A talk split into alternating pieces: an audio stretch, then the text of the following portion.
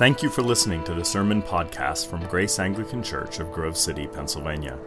Our goal in every sermon is to proclaim the bold truth of the Word of God, especially the undiluted grace of Jesus Christ. If you want to learn more about our church, check out our website at graceanglicanonline.com.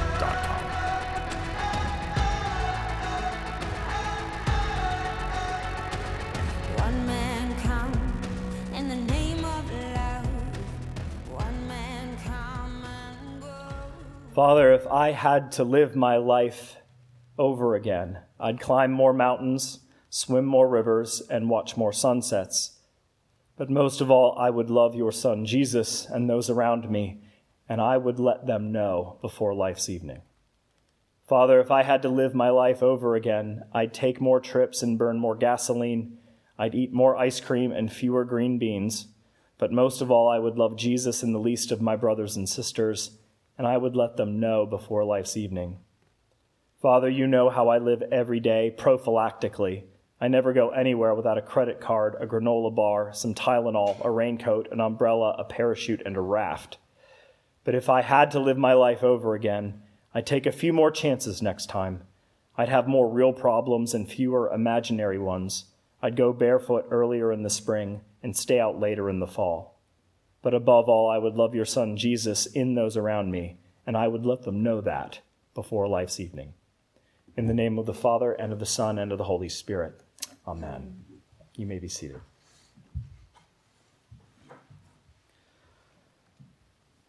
So, today is Trinity Sunday, in which we celebrate the biblical concept of the Trinity, which teaches that God is both singular as well as communal. He is one and yet differentiated as Father, Son, and Holy Spirit. And many people understand this concept to be rather theologically dense and even remote or removed from a lot of spiritual experience. The Trinity is the stuff of bizarre triangle shaped charts or three leaf clover metaphors uh, or something that's said in Latin, you know, in nomine patris et filii et spiritus sancti. So it sounds fancy. It also sounds removed and limited to the conceptual. But I think that's untrue. I don't think that's actually what the concept is all about, nor what it's supposed to communicate. I think that the Trinity is not some uh, esoteric theory, but is instead it's a word that describes the heart of love.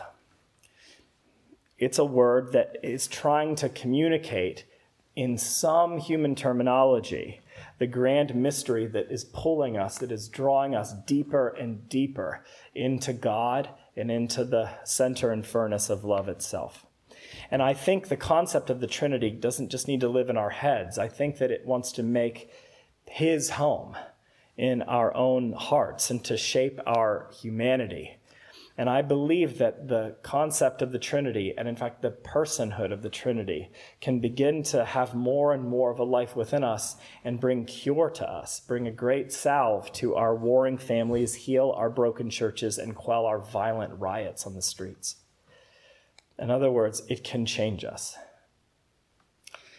Well, Paul concludes his second letter to the church in Corinth by linking uh, two realities. He links the people of God with the triune God. And so I want to speak today about how the people of God can be deeply helped and shaped by the triune God. And so I'll be focusing uh, today on chapter 13, verses 11 to 14. And this is Paul's sayonara, his farewell, his swan song to the churches in Corinth. And so let me begin by talking about the people of God in this tail end of his letter. He says this in verse 11. Finally, brothers, rejoice, aim for restoration, comfort one another, agree with one another, live in peace, and the God of love and peace will be with you. Greet one another with a holy kiss. All the saints greet you.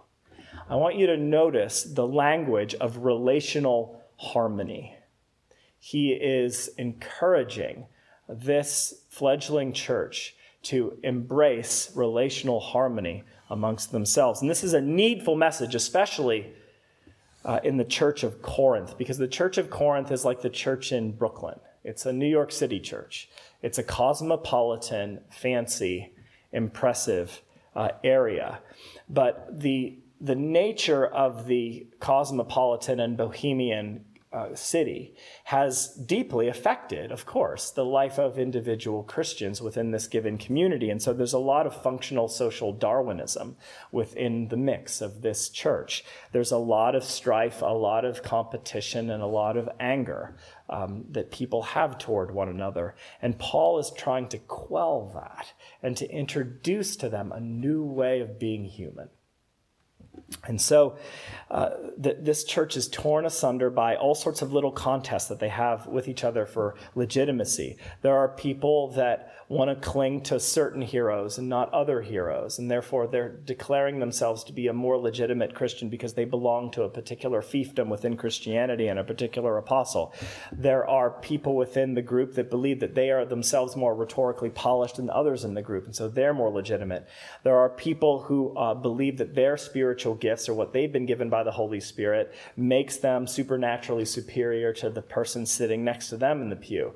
And there are other people who are scarfing down the Lord's Supper like it's, you know, a buffet line at the Grand Corral so that nobody else gets any of the Lord's Supper. I mean, so there's a lot of uh, disaffected, hurting, and hurtful people within this uh, congregational construct. And Paul is telling them, I want you to be better at being family. And so he uses familial language. When he's talking about relational harmony, he uses familial language. He calls them brothers. He said, I want you to think of each other like you share the same DNA and blood. I want you to think of each other as if you belong to the same mother and father, and that you have a loyalty to one another. So he uses familial language. He also uses the language of affection. Greet one another with a holy kiss. That was to demonstrate a physicalized peace between people so that it wasn't just conceptual, but it was acted out with tangible embraces uh, and kisses. Now, we mimic this in, in our service with the passing of the, the peace. It was to show and demonstrate physically that you are not at odds with one another. He also uses geographic language when talking about relational harmony. He says, All the saints greet you. Remember, Paul was writing the letter to the Corinthian churches from Ephesus. So he's in Turkey, writing to these people in, a, in New York City, in Brooklyn, uh, or its equivalent in Greece, and says, I want you to know that the people here whom you have never met want to extend to you the peace of God. So the people that you'll never kiss and worship are also extending to you this affection. Um, and notice the conciliatory language, and that's really the emphasis in this passage. There's more conciliatory language than any other language of relational harmony. He says, aim for restoration, comfort one another, agree with one another, and live in peace. Because they weren't good at that. He wouldn't be underscoring the point if this was a natural skill set for them he's trying to make a point that he's trying to coach them into greater health. And his point is simply this the people of God are to be continually marked by new instincts when it comes to interpersonal dynamics. There has to be a different way of dealing with conflict than the ways that are innate to us. Now, I do a lot of premarital counseling, and uh, during those meetings, I talk about a, rhinoceros and a porcupine.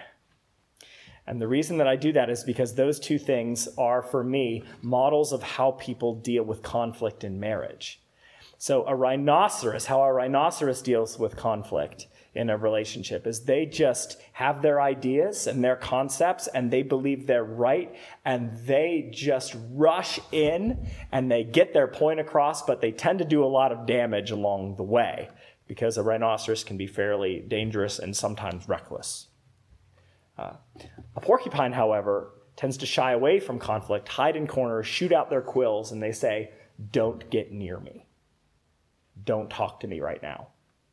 And they tend to sulk away and avoid conflict and become prickly whenever conflict comes near them. So it's the old fight or flight dichotomy.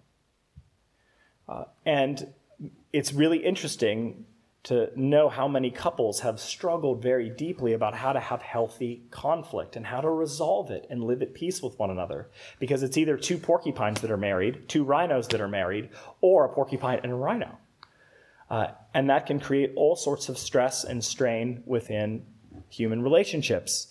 But what Paul is inviting us into is to move past fight or flight, to evolve beyond being a hippo or a rhinoceros or a not even or a hippo um, or a, a porcupine. Instead, to to engage with with conflict in such a way that your aim is forgiveness. Your aim is not just to get your point across and to win, nor is it to hide away and never deal with difficulty but instead is to aim toward concil- conciliatory forgiveness. That is to move from a baser reactive impulse into a more transcendent virtue. That's the aim, right? So, Paul's hope for the people of God is that we really start to grow up, that we grow up into our true humanity and that we and more than that that we grow up into the life of god and more specifically into the life that is reflected in the sacred trinity in god's triune nature. Now that brings me to point two of the sermon the triune nature of god.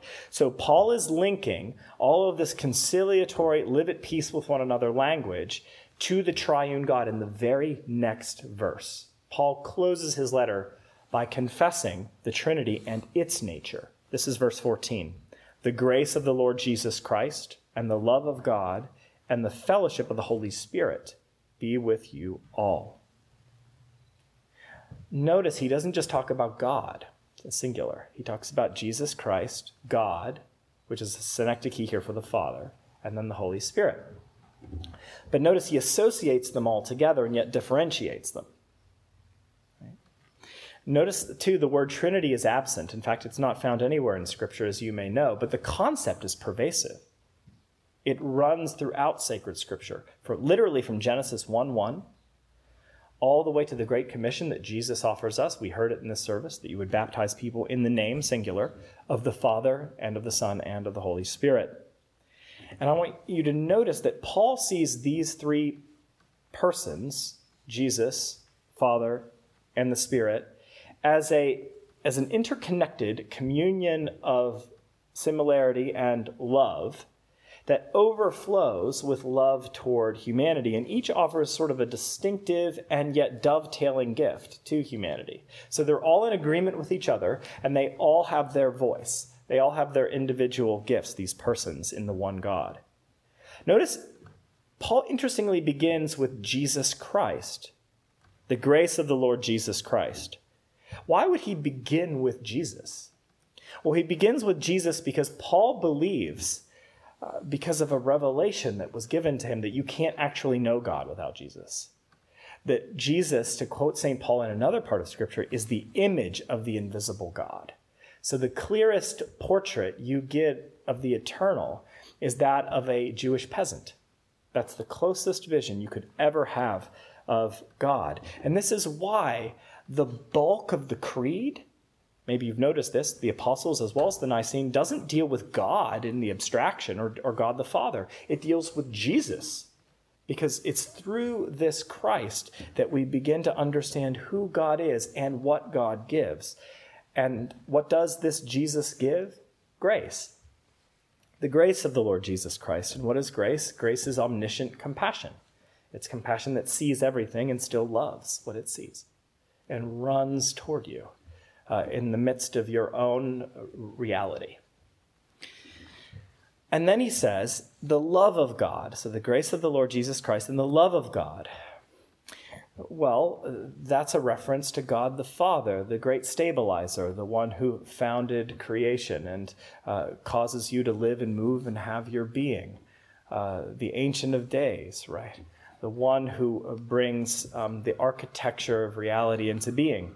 Uh, and, and the question, of course, that theology seeks to answer is if there is a God, how do we know that God loves us? And lots of people give answers to that question. And Paul says here that we have the love of God, Well, how do we know that love God, uh, God loves us? Well, sometimes we cite our comforts, you know, the things that make us happy. You know, there are hot fudge sundaes, and sometimes children are nice, and uh, sometimes we have enough money, and uh, sometimes we get a nice promotion, and sometimes we even get a great vacation. Uh, and uh, and you know if if the good days outweigh the bad days, I guess that somehow means that the universe is on my side. If my marriage is going well, if my boss is kind to me, if I get an encouraging email, if I get a surprise check from a a, a, a grandmother, you know, who um, forgets that it's um, forgets that it's not Christmas yet, but still sends me $500. That's evidence of enduring love or God's love. But the New Testament doesn't do that kind of calculation when it comes to God's love. In fact, what the Bible teaches about God's love is something like this um, This is love, says St. John. This is love, not that we loved God, but that he loved us and gave his Son to be an atoning sacrifice for our sins. The evidence of God's enduring love, uh, the, the, the, um, the, the concrete evidence in time and space and in shape, is the crucified Jesus. That is, you know God loves you because he sent his Son uh, to suffer to take all of our negativity into himself. Uh, and that's the evidence of God's love. And then St. Paul talks about the Holy Spirit. The fellowship of the Holy Spirit will be with you always. The Holy Spirit is the person of God that poured himself out on the day of Pentecost on the disciples, the energizing, life giving uh, person of God. And, and, and it says that his distinctive gift is fellowship. Now, what does that mean? Does Paul mean individually that every Christian has fellowship or some sort of uh, conjoined quality with, with the Holy Spirit? Well, that, that may be part of it. Um, but it seems like he means something more communal. That is the fellowship of the Holy Spirit that is shared among disciples, the thing, the mortar that connects us one to another. Why do I say that? Because of the context. This passage is all about how Christians are to connect one to another. And so it wouldn't surprise me here if Paul means that the Holy Spirit is the glue that keeps all of us together, that we experience his fellowship within our midst. And so we have Jesus Christ that gives grace. God that gives love, and the Holy Spirit that binds us all together, that connects us. But I want you to notice something. All of Paul's directives regarding the people of God are directed within. Do this for one another. It's an in house kind of thing. But the divine society, the Trinity, all of its gifts are externally given. They're externally given grace, love, and fellowship given to us. Why is this important? Because God doesn't have any division within himself that he needs to resolve. God is in perfect harmony with God's own self. No competition, no Darwinian survival of the fittest. He doesn't need anything. And it's because he doesn't need anything that he is by nature a giver. And so he is giving all of these things to the people of God so that the people of God would be reshaped and reformatted in his image and likeness, thus rescuing them from their darker elements and bringing out of them a truer, Christ oriented humanity. And that is how the triune nature of God, as it gives himself away to us, becomes a transformative element deep within. And um, this is the, the Christian hope that, that in Paul's vision that the triune God would shape the people of God who bear his name. So the Trinity is not just some cerebral or concept divorced from reality. No, the Trinity is the ground of being. The Trinity lives in your house, or better, you live in the Trinity's house. You live within the realm of Father, Son, and Spirit who are constantly interweaving with your life to show you endless, reckless amounts of grace and love and fellowship, so that you will be freer and freer with your head lifted high and more dignity and wholeness in your life, so that you can become uh, an, a, a beautiful example of love, grace, and fellowship to the world around you. And so the Trinity creates a doorway instead of a dead end. If we just stick to our own impulses, we'll constantly hit at relational dead ends with other people and with God too.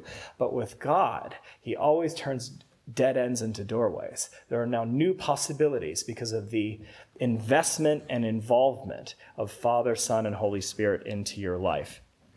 And so I want to think about this Trinitarian love that Father, Son, and Holy Spirit have for one another or the Father loves the Son, and the Son loves the Father, and the Father and Son love the Spirit, and the Spirit loves them.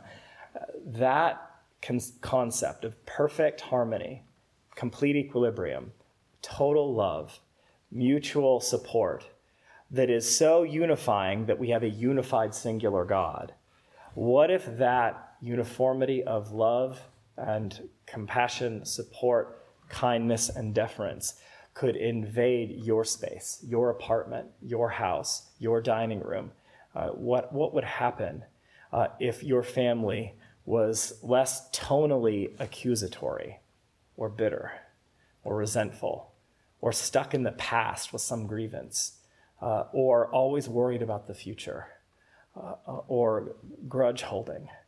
What would happen if, if the Trinity took over more and more of your space? Or as you live in the Trinitarian house, how you might be shaped and freed up? Uh, well, I think that could happen for you. I know it could. Um, because steady love, when it invades, always changes the emotional temperature and mood of a house and mood and temperature of a person. Uh, heaven can shape earth. This is what we pray for in the Lord's Prayer. The Trinitarian God can shape the people of God. Let me give you a closing illustration about how this really happened in one, one man's life. I quoted a prayer earlier from Brennan Manning, and this is his uh, autobiography, uh, in which on the final page he recounts a story of his own uh, deeply troubled mother who grew up in an orphanage and became a very abusive woman uh, as a mother particularly toward Brennan. And Brennan eventually became a priest, though he left the priesthood for a variety of reasons, and wrote about his life and his lack of forgiveness with his mother until the end of his life when he had a visionary encounter that deeply helped him. So he encountered the triune God who helped him to be free. Because when he realized that he was loved and forgiven, he could extend a grand and reckless pardon to his own mom. He writes, a trusting heart is forgiven and, in turn, forgives. I know that's true because of an experience I had on a November day in 2003. My mother had been dead and gone for close to 10 years. As I was praying about other things, her face flashed across the window of my mind. It was not a worn face like that of an old mother or grandmother, but a child's face. I saw my mother as a little six year old girl kneeling on the windowsill of the orphanage in Montreal. Her nose was pressed against the glass, and she was begging God to send her a mom and a dad who would whisk her away and love her without condition. As I looked, I believe I finally saw for the first time my mother. And I learned that she was a ragamuffin too just like me. And all my resentment and anger fell away. The little girl turned and walked toward me. As she drew closer, the years flew by, and she stood before me, an aged woman. And then she spoke. She said to me, You know, I messed up a lot when you were a kid, but you turned out okay. Then my mother did something she'd never done before in her life, never once. She kissed me on the lips and on both cheeks. At that moment, I knew that the hurt between my, my mother and me was real and that it did matter, but that it was okay. The trusting heart gives a second chance. It is forgiven and, in turn, forgives. I looked at my mother and said, I forgive you. She smiled and said, I guess sometimes you do get what you ask for.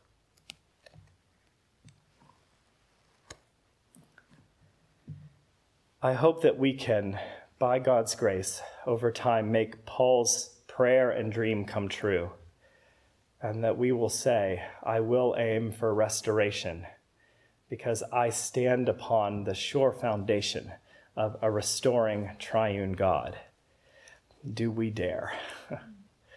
because you do, after all, have Father, Son, and Holy Spirit on your side, then you always will. In the name of God, Father, Son, and Holy Spirit. Amen. They took your life. They could not take your